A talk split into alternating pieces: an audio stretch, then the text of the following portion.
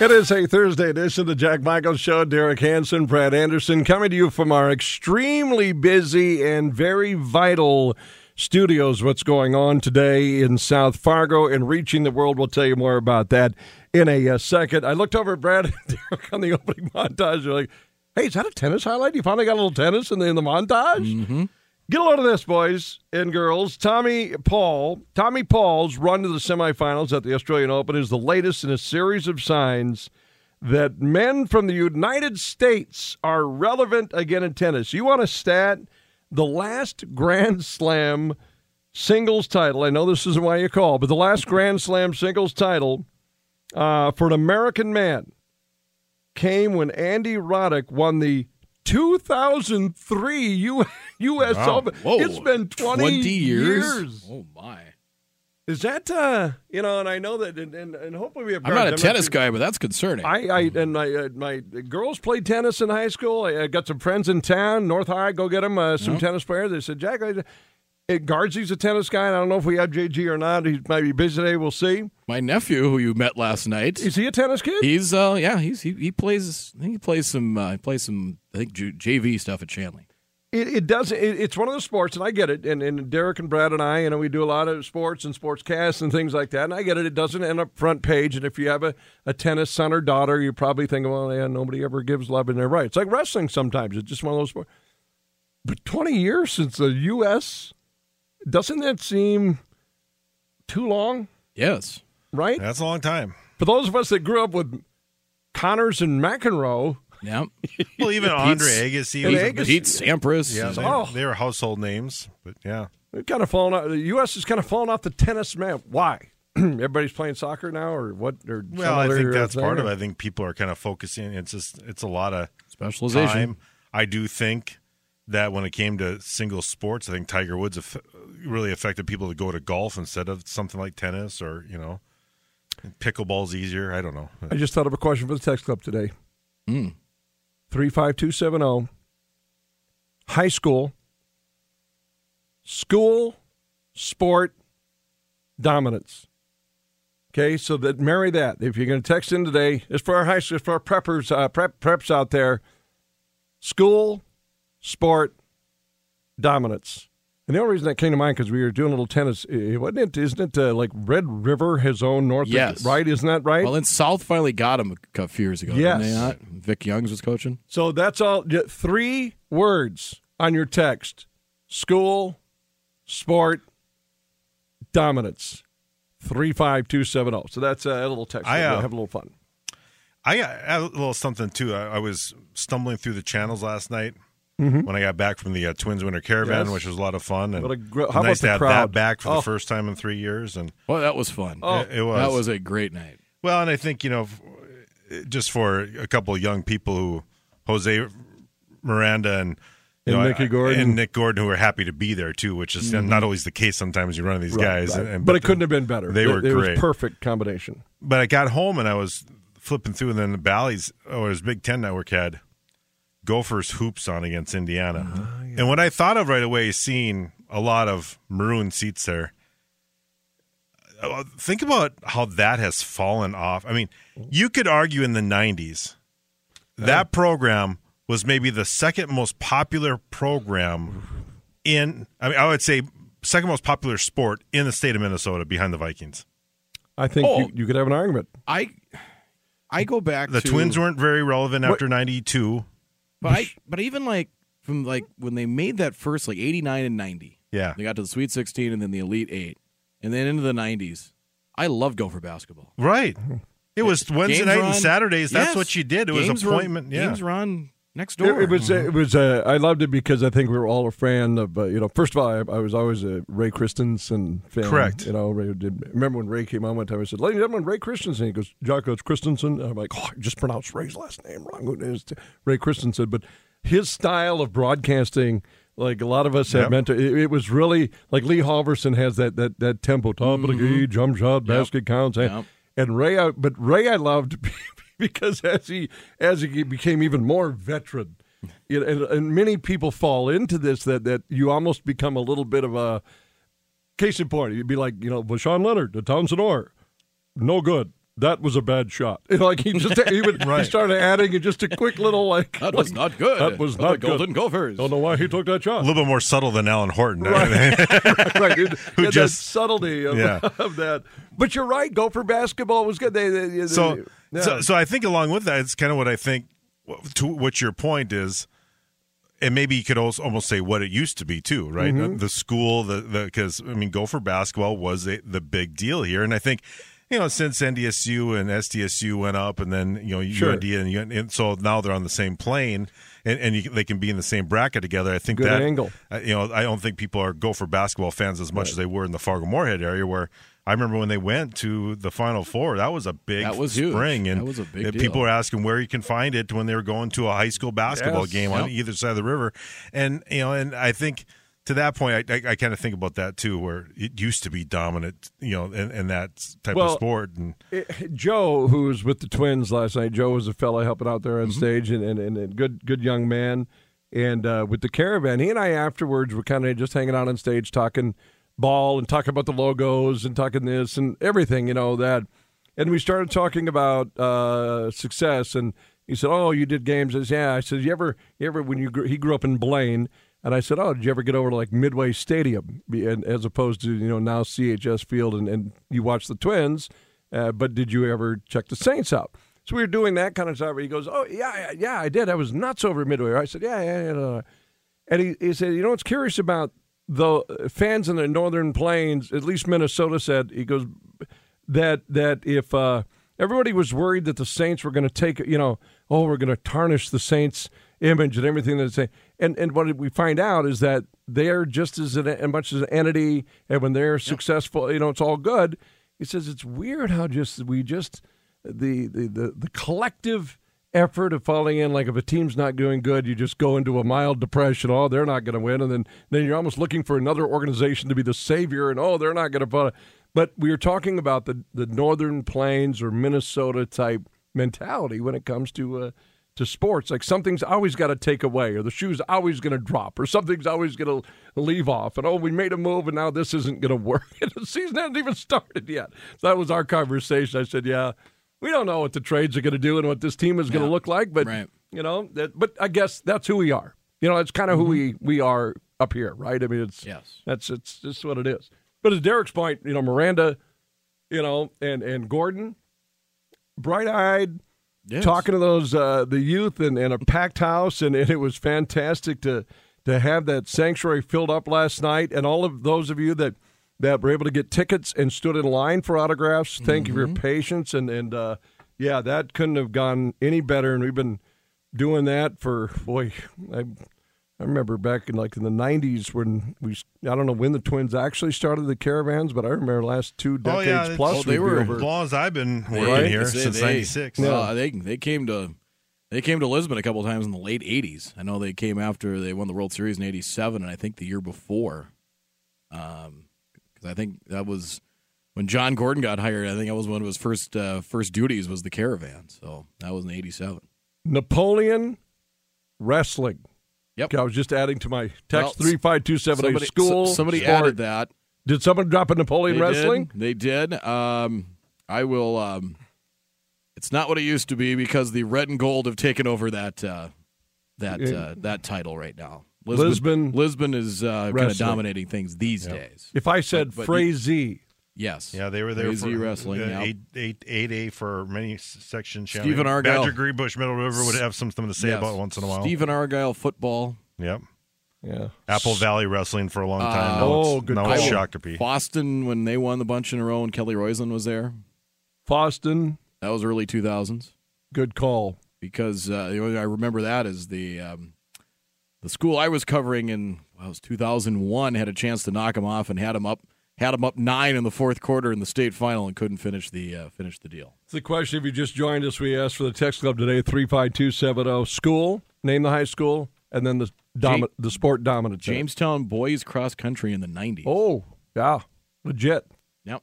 Dickinson gymnastics. Very legit. Yes. Extremely. Back to Robin Huebner's days. Extremely legit. That's really that's a hidden little gem. That's a little diamond in the rough there. That's a good call at 35270. The Wolves bounced back with a win against New Orleans.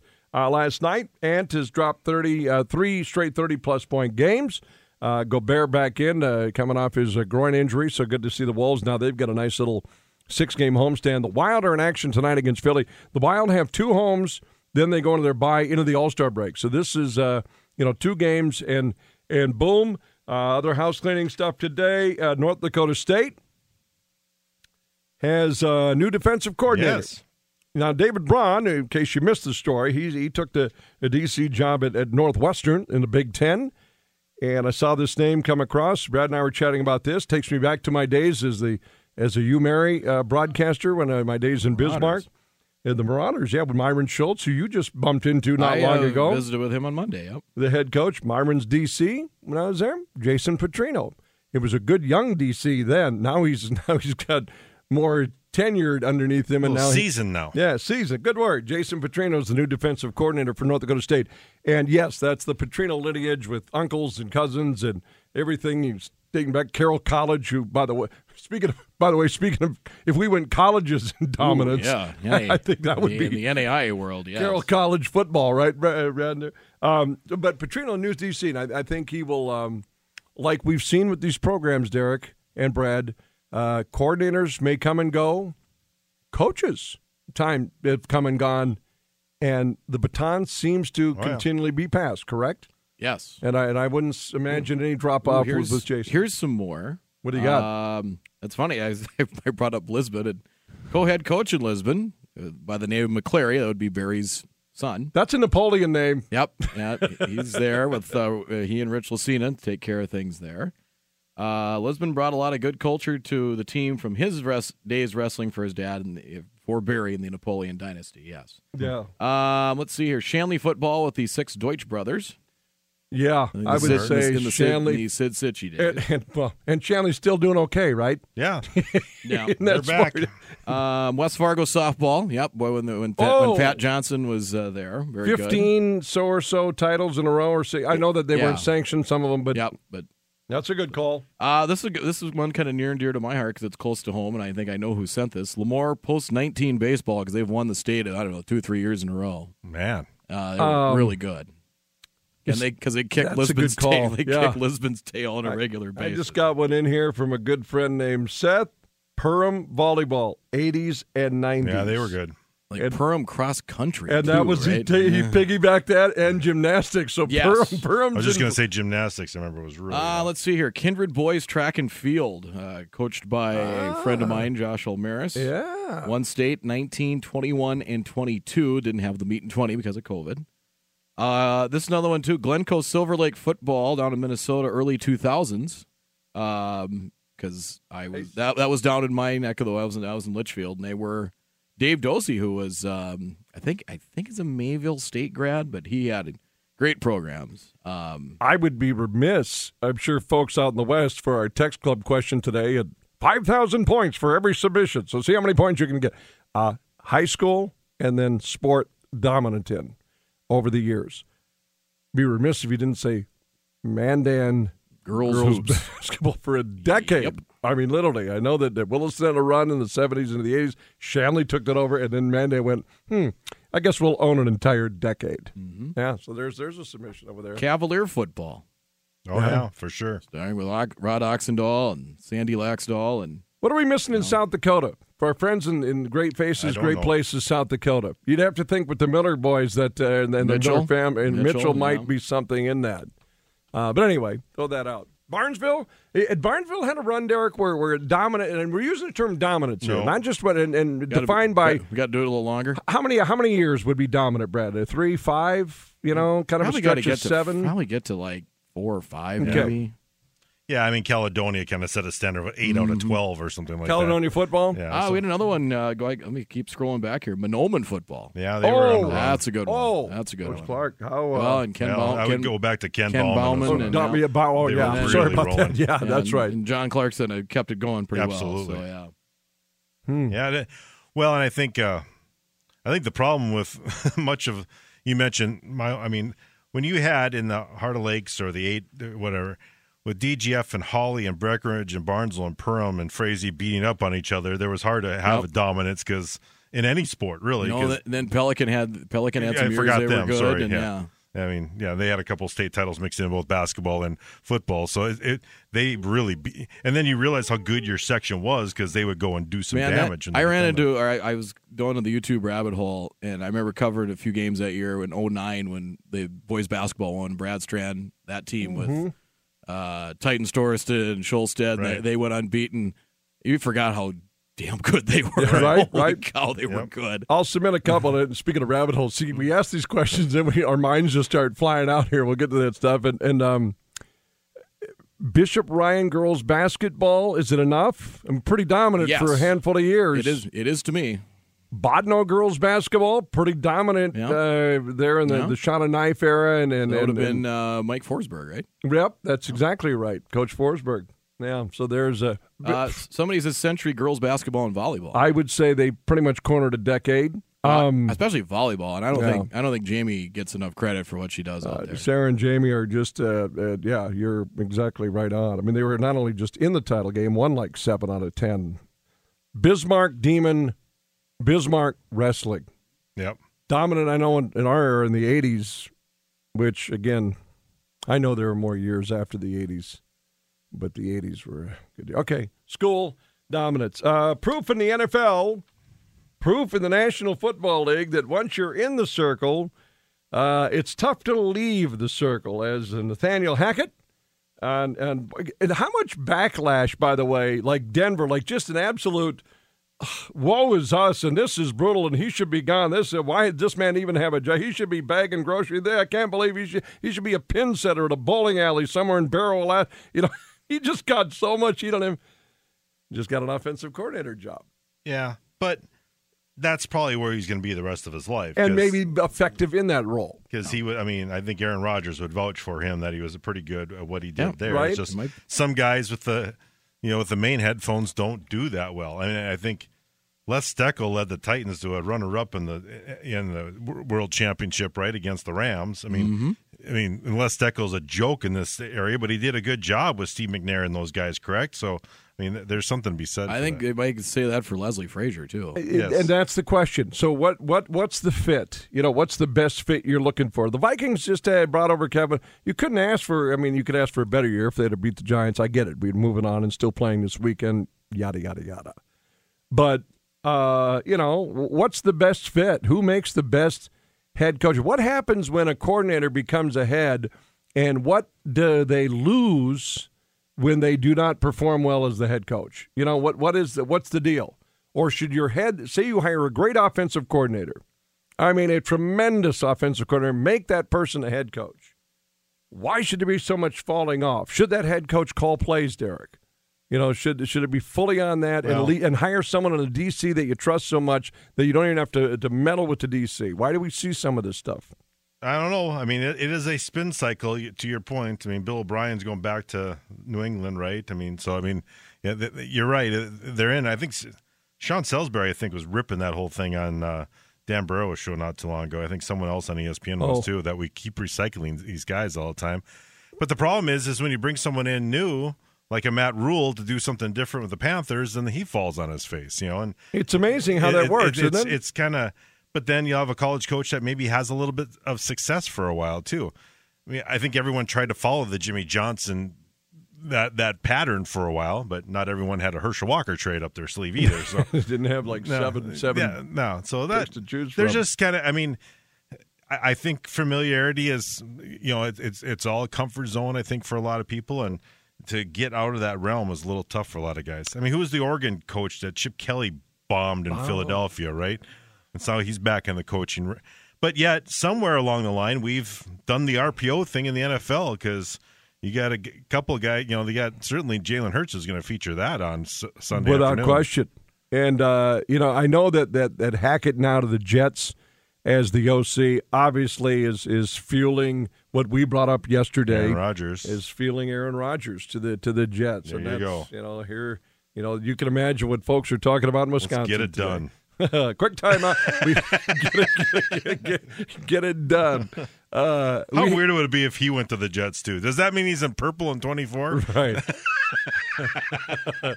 Well, it's come in a helicopter. Oh no! Oh wait, have we done that already? Art imitating life, imitating art, imitating life. I've seen this movie before. Big shot again to put a cap on last night. It was really fantastic at the Twins Winter Caravan, and today is a special day. Also, I mentioned earlier on the open about what's going on today in our radio properties. It's the 23rd annual Cares for Kids Radiothon. It benefits Children's Miracle Network at Sanford Children's Hospital. And here are numbers. If you call 478-KIDS, that's 478-5437, or toll-free 877-478-5437, and make a donation. And during the course of this, the next couple days, while we're raising money, and by... I'll tell you what, your heartstrings are tugged by these stories. You know, prematures that are battling for life in NIC units, babies that could be held in the palm of a hand, so small that they got tubes in them where you think they're just too small for tube. This is what your donations are doing. And every hour there's usually something like a double match or a triple match or, you know, someone else, a company is matching your donation. So whatever it is, if it's $5, $10, $20, $1,000, $1,500, $10,000, whatever it is, know that today, on behalf of our radio properties, we're doing that. And we get a lot of folks in here, some people that fly the medical helicopters that rush to places to save lives. So the phones, if Brad looks to his right now at our studios, he just sees a hallway, right, Brad, a bank full of phones out there. Yeah, pretty good stuff. 478-KIDS. Toll-free 877-478-5437. You can be a difference and become part of a miracle today. We'll come back. We're also doing that text club today. Now, during this break, I'm going to be searching for high school sport dominant in that sport. 35270. Back with more Jack Michael Show on the Fan. It's NHL hockey tonight. Over to the left side, Boldy Lowe's fires. They score! The Wild hosts the Philadelphia Flyers. 6:45 is the pregame show here on 107.3 FM and 740 The Fan. Oh, I'm still standing. That's it. That's what it is. Text club open at 35270. In a moment, Brad, Derek, and I will tell you who will be in the Super Bowl. But before we do that... Yeah, we'll know for sure. Yeah, don't wager a lot of money. Yeah, please. Get out your pens and pads and papers. I guess it would be happy birthday. It's Australia Day today. First European settlers in Australia. Captain Arthur Phillip landed in what's known as Sydney. Today is Australia Day, which makes sense why they're having the Australian Open at Circumvallent. So I guess happy birthday to Australia. And I'd hate to double up on questions today, but food for thought. You can only listen to one band the rest of your life that originated from Australia. Well, that's pretty easy for me. ACDC. I mean, that's... Oh, question's over. Yep, yeah. The end. That's it. Mic drop. Derek won. Yeah, you get the points. The winner is Derek. It's not in excess. It's not the Bee Gees. Not the Bee Gees. But I got a library ACDC. I actually met a couple people who don't like ACDC. I was really? Like, yeah. One of my distant cousins of mine once said that, too. I was like, oh. No, he's younger, so he doesn't, but... I don't know how. I don't know if this is the answer to this, but aren't the first couple of chords from Back in Black one of the most recognizable songs ever in the history of ever? Yeah. Yes. Right. I would say so. Got to be high on the list. To our test. On the first couple, you shook me all night long, and and Highway to Hell. I mean, it's. I mean, even Hell's Bells. Yeah. Some of the most recognized, like a chord or two, and boom, you. Okay, so not in excess, Derek? You're not in excess? I love in excess. I like in excess. They're Australian, right? They're very good, but, I mean, you're talking about one of the most influential rock bands since the early 70s. Right. Our colleague Paul Ralston, who will be calling UND basketball tomorrow night against North Dakota State, and we can spend some time showing you that. It's going to be intriguing because of what happened in Game 1. I would doubt, NDSU just went to Grand Forks and went, absolutely displayed, steamrolled them, right? A dominance. So imagine Paul Sather's team's been, has bounced back a little bit. I'd imagine we're going to see a little different story, but we'll see. Paul's got to think that NDSU, after losing to Kansas City after right. UND just beat, and that whole weird Rocky Yeager don't get in the comparative score game. Right. I mean, that was a tough loss for them. It adds to it, it makes it interesting. Intrigue there. But Paul, on top of everything, Paul, good to have you on board today because he's answered my the question too. One that we blatantly, absolutely, not purposely forgot. School dominance. That's your text up 35270 high school. Red River boys and girls tennis of the 90s and decade of 2000s. Yeah. Literally, in fact, I'll tell you what, of everyone that's been named, I don't know if there's been a more dominant program across the board. For that long. Than that. That's a great call. And his Australian band, how'd we forget this? Midnight Oil. That's pretty good. Beds Are Burning. Oh, yeah. Right? Tell me why, Derek, the Kansas City Chiefs are going to face the Philadelphia Eagles in the Super Bowl. Chiefs defense is, a little underrated, so they can, hang in there a little bit. But and Patrick Mahomes, if he works some magic to Kelsey, and a guy who I think is very underrated when he's healthy is Jerick McKinnon, and they can get it done at home. They're playing at Arrowhead. I mean, that's what it comes down to. I didn't realize that Burrow's 3-0 against. It's incredible. The Chiefs. That's amazing. Brad, can you tell us why Cincinnati would face San Francisco in the Super Bowl? Cincinnati's defense is very underrated. I don't think they get enough credit. They've gotten a lot. Correct. They get a lot of pressure, especially off the edge. We saw that a couple of times here. Yeah. I mean, they made Josh Allen a little bit uncomfortable, and they did that against the Ravens too. San Francisco, I think if the defense can keep Hurts in the pocket and allow him to, or is it not let him kind of freelance a little bit and do some things. Right. And if Brock Purdy can just use all his weapons, use McCaffrey, use Debo, use Kittle, and just not get over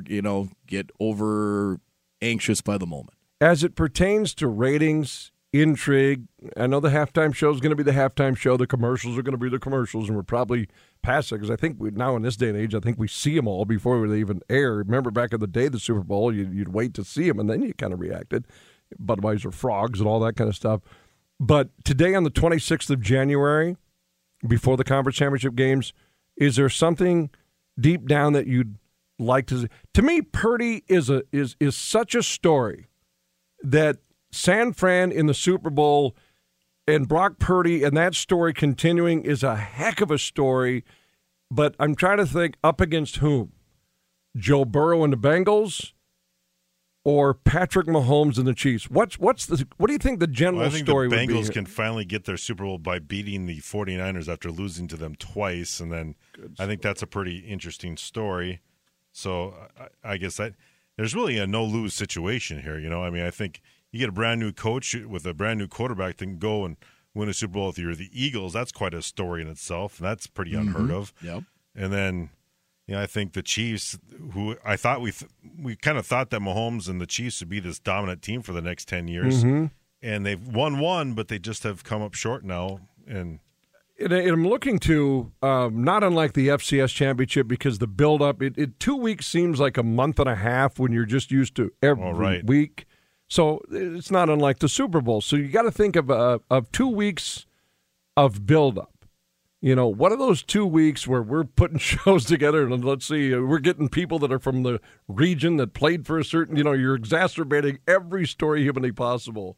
So if Cincinnati wins, it's going to be are you going to join the 0-4 club with us in Buffalo? That's a story. That's true.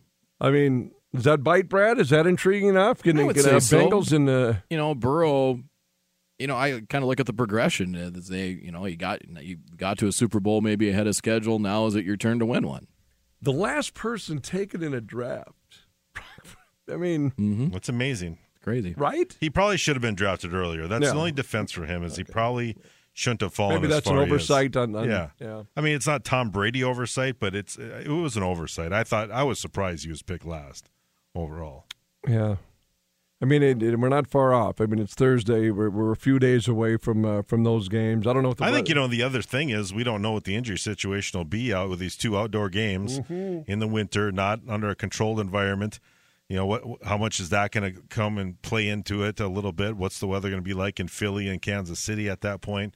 Because I do think we could talk to Dr. Phil about this on Monday. I do think that does come to a factor when you're playing on we always talk about natural grass versus artificial surface, but, you know, when you're playing on natural grass in January, it's a little different than September, you know. So I think those are the storylines to kind of watch. Who comes out of this unscathed, too? Because let's face it, if Dallas finds a way, yep, how do you like their chances in Philly without Pollard? You know, I mean, right. I mean, so I mean, that, right, because the defense certainly showed up. Correct.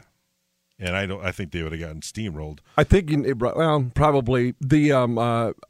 I think we won this year in the NFL. I mean, I say we as a fan, but I think the NFL has been. Well, they're King Midas. I mean, my heavens. I mean, yeah, they survived the pandemic. I mean, I get it.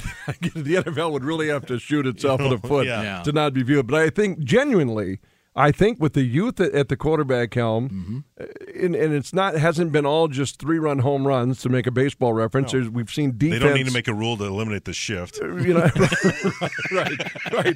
I think we've got to. I think we've now watch as we say this. It'll be like a 49-3 game. No this more week zone defense. That's right. One thing last night from the caravan. By the way, Tank McNamara will swing in here in a second. We're gonna talk Ballard. Jump on board. Gary Mulder will join us in a moment. Set the hook, baby. Set the hook.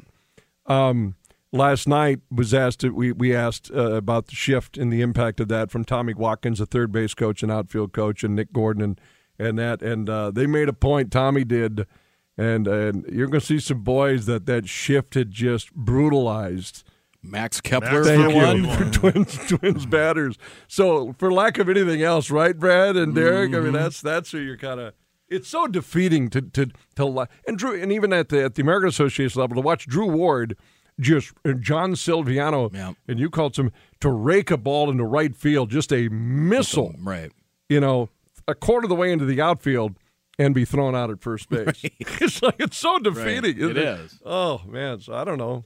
That'll help Kep though, right, boys? It should. It should. It might resurrect his career. Maybe they should bat him leadoff now that, you know, the Arise is gone too, because he loved batting leadoff. I wonder who will be. You know, and he had a lot of success as a leadoff. I would put him up there because I loved it. I saw one Twins Daily article that brought up Joey Gallo, and it's like, all right, I'm discounting this right. No, just stop talking. Yeah. Well, if Joe strikes out 200 times, to put our tournament of high school sport dominance, our tournament of tournaments right now with Red River Tennis, maybe leading in the clubhouse. With all due respect, what are we thinking anymore? We got a few more. Kindred Girls Golf, that's a good one. Ooh, because that has spanned over a few years.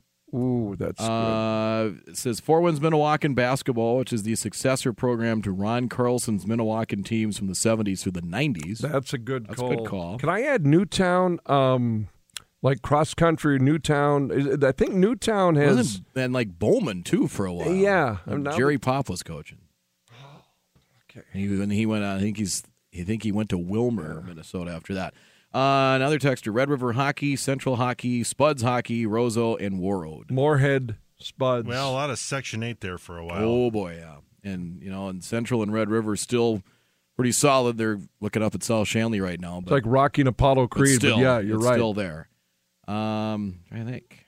Oh, here's another one. Clark Swisher's late 60s, early 70s, Fort Yates basketball team. Oh, yeah.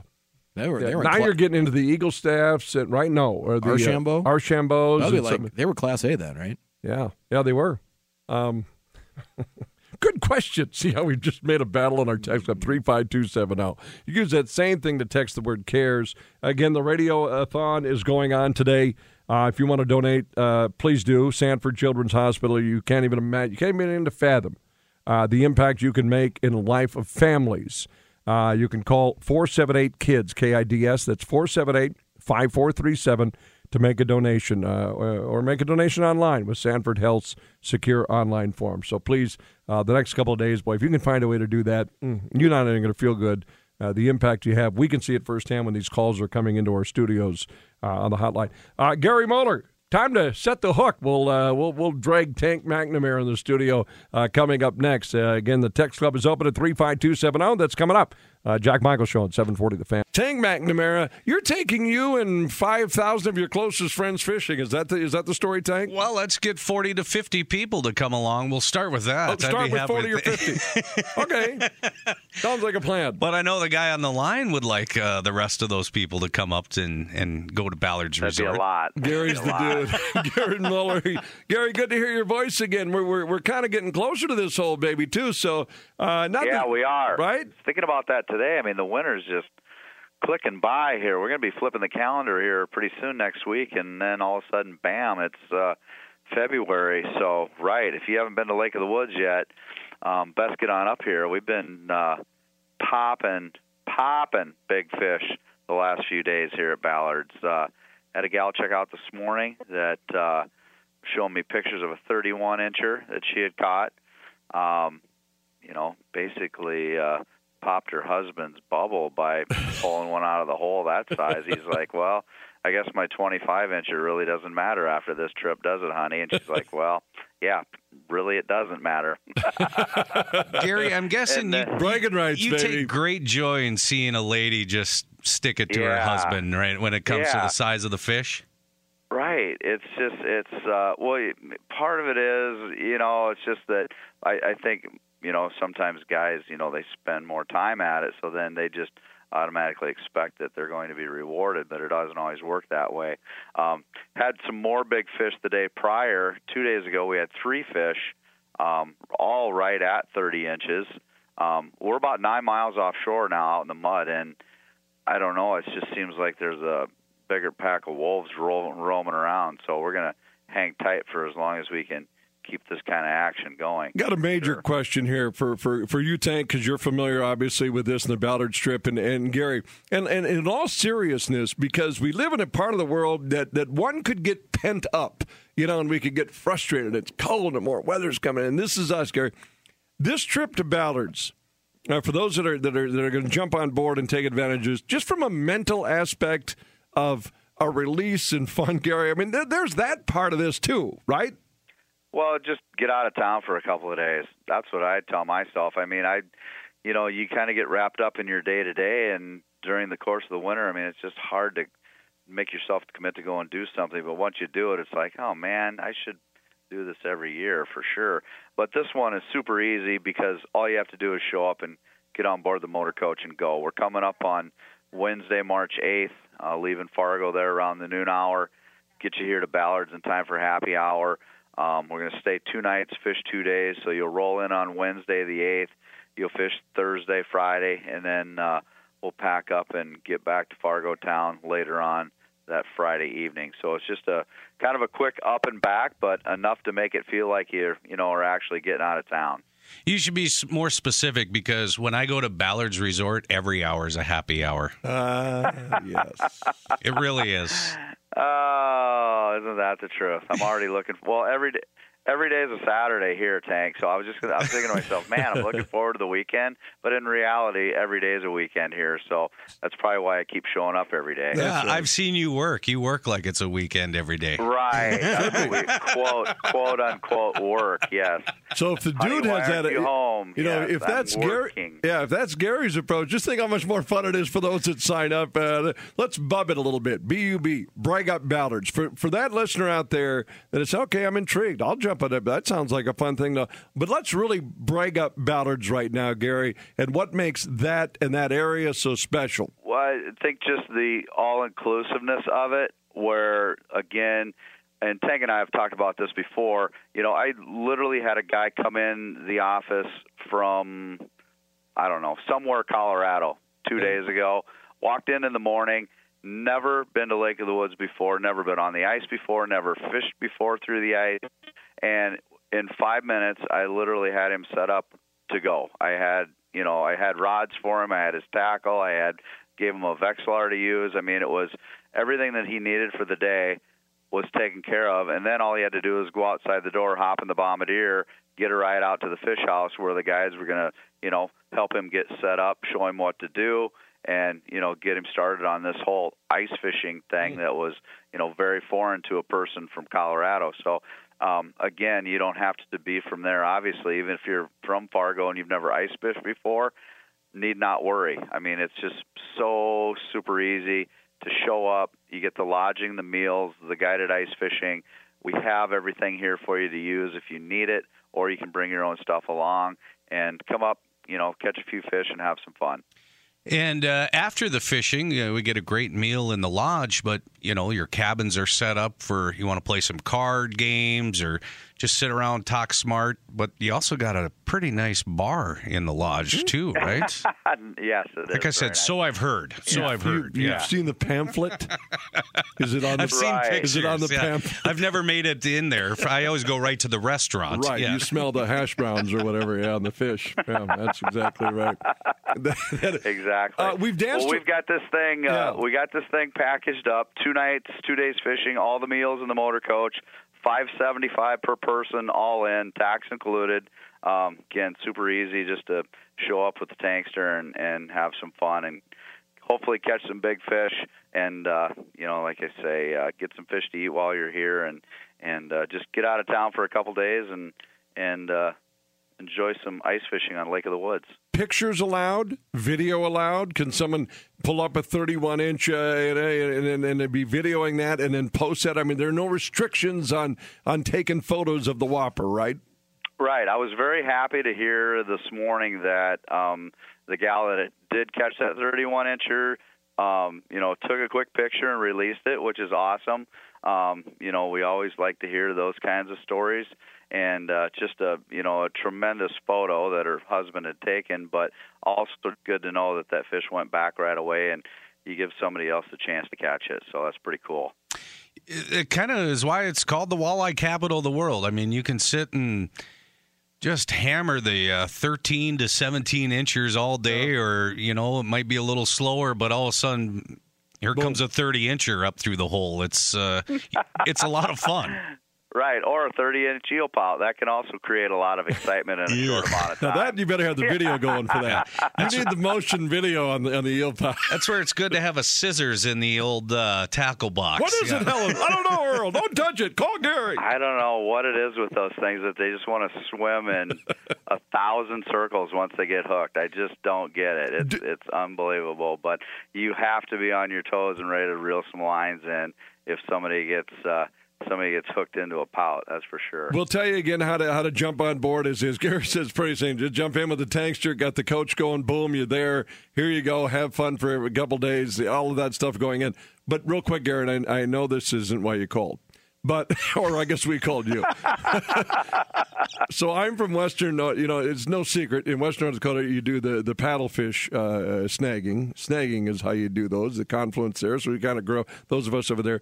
You just mentioned eel pout.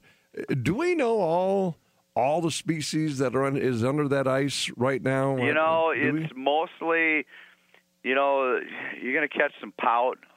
We catch some tulipy. We get some perch. There actually last weekend there were some guys that caught a few crappies, which is like finding gold out there. Every once in a while you get these randos that show up in the middle of the sog or walleye bite. On occasion, it's happened that, you know, somebody's hooked into a lake sturgeon. So, yes, you know, the bite is generally dominated by saugers and walleyes this time of year, but that's not saying that you don't catch some oddities, you know, during the course of your visit. It does happen, you know, on occasion. So you just never quite know what's going to be tugging on the end of your line, per se. The greatest part, baby.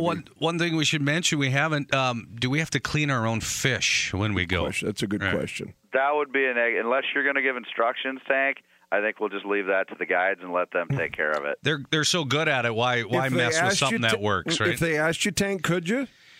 It's been a few years because I haven't really fished other places than Ballard's in the last few years, so I always let them do it. I should have asked Gary, would you let Tank?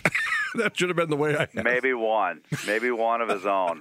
We'd start with that and go from there. I'm more wanting to drive a bomber this year instead of clean my own fish. So. Yeah, Bommy. That's where you got to talk to. You got to talk to the Murdog and see what he says. I would be anxious to hear what his response would be when you ask him. I don't think we could say his response on the air right now. No one heard. There you go. Easy website, phone number. What's the easiest way to connect so people can lock in on those prices, Gary? What's the way to go? BallardsResort.com. you can get on there and get the information on the trip and get signed up. Otherwise, if they want to give us a call, the phone number is 218-634-1849. It's 218-634-1849, ballardsresort.com, and set the hook. Boom. There it is. And you're hosting, Tank. I'm hosting. So that's going to be fun. I don't want to jinx myself, but okay. I've been doing bus trips like this for years and have never left anyone behind. That's outstanding to know. And that's a good track record. We should throw this out. We used to stop in Grand Forks all the time. If you live in the northern part of the valley, that's a great place to pick up. And that'll still work, Gary? Absolutely. We have done that before. If there's anybody else, to the north that we can stop and pick up between your place and, Drayton, somewhere along the ways, we'd absolutely be able to do that. Lake of the Woods, Ballard's Resort. Gary, as always, good talking to you. Hopefully we get a chance to catch up again as we move along here, but seats are still available. Obviously, hit those phone lines. Grab mom, dad, cousin, mom, father, daughter, mother, son. The buddies. Group of guys, group of guys, ladies. Yeah, your Kiwanis Club. I'm not, right? Canasta Club. Bridge Club. Yeah, your Sauger. Tupperware Club. Gary, thanks. We'll talk to you soon. You bet. You guys behave yourselves. Have See a good you, Gary. One. All right, take care. Gary Muller joining us. Yeah, Tank, there's the door. Good to have Tank. Rob, were you a big fisher person growing up? You and a little bit. Yeah, I haven't gone fishing in years. We used to go camping a lot, so Dad and I would. That's right, you did camping. We did camping a few years as in my childhood, and so Dad and I would, and Grandpa too, would go fishing once in a while, and Grandpa would go. He'd go to South Dakota once in a while. He had a couple of spots out in northeast South Dakota that he liked to go fishing. This is like the Disneyland of fishing. What we were just talking about. Jump right in the boat. Right? That's right. BallardsResort.com. Fill up that motor coach. As we said, March is going to be right around the corner. So get there, book that trip, and you're going to have a blast. BallardsResort.com. Good stuff today. Hey, thanks for playing on the question of the day, 35270. Stick around. Common Man is coming up next. Hockey tonight, the Wild and the Flyers right here on 740 The Fan. And we'll do it again tomorrow live from the Bowling Marine Products Show from the Fargo Dome. Common is next on The Fan.